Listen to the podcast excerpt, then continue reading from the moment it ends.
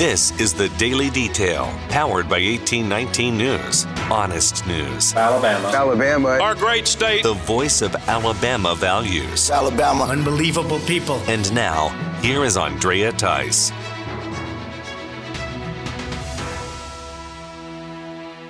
Today is Memorial Day, May 30th, 2022.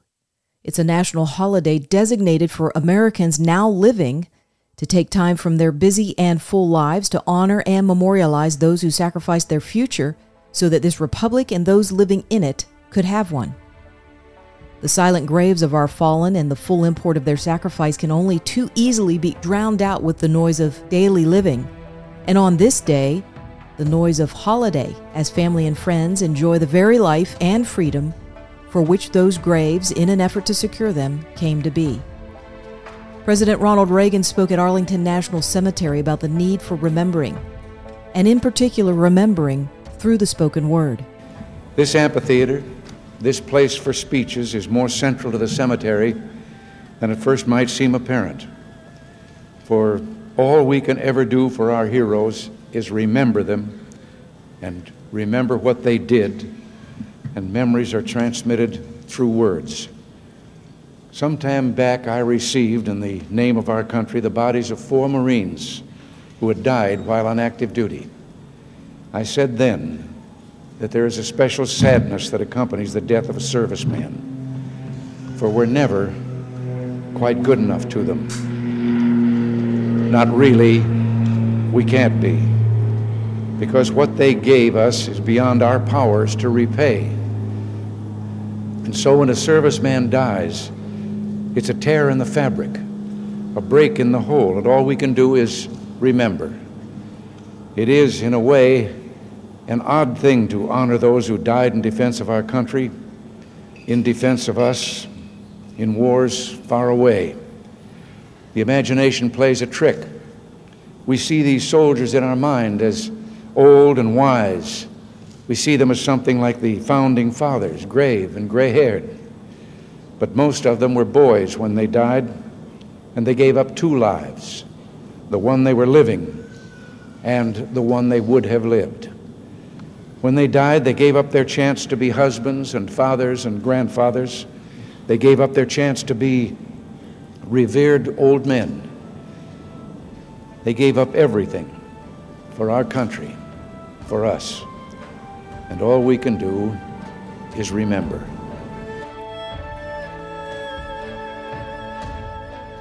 Remembering the ultimate sacrifice that our service members made to secure our freedom and peace is certainly an essential first step in fulfilling what Memorial Day was designated to be as a stirring up of the national conscience of Americans.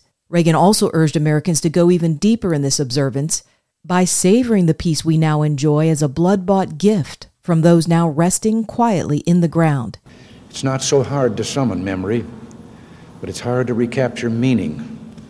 And the living have a responsibility to remember the conditions that led to the wars in which our heroes died.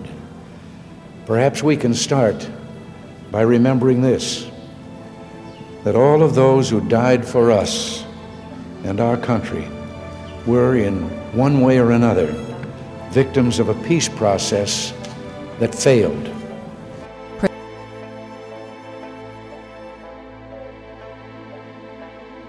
President Reagan urged those still living to secure the peace in our current times by maintaining the strength of our country through immutable character and conviction. The surest way to keep a peace going is to stay strong. Weakness, after all, is a temptation. It tempts the pugnacious to assert themselves. But strength is a declaration that cannot be misunderstood. Peace fails when we forget what we stand for. It fails when we forget that our republic is based on firm principles, principles that have real meaning, that with them we are the last best hope of man on earth.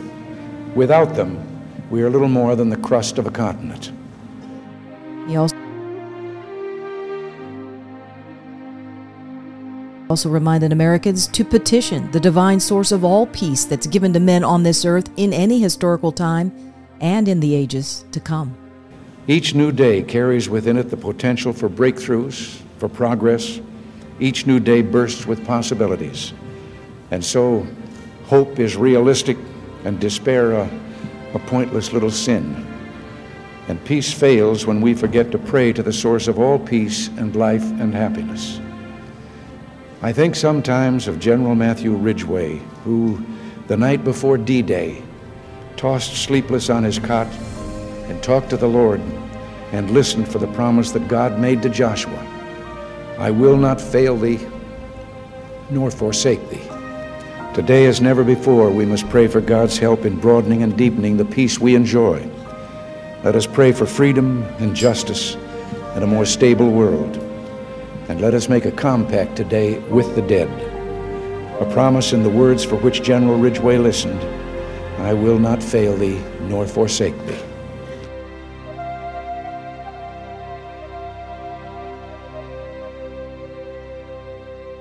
I'm Andrea Tice from the Daily Detail and 1819 News. We wish you all a blessed and very meaningful Memorial Day.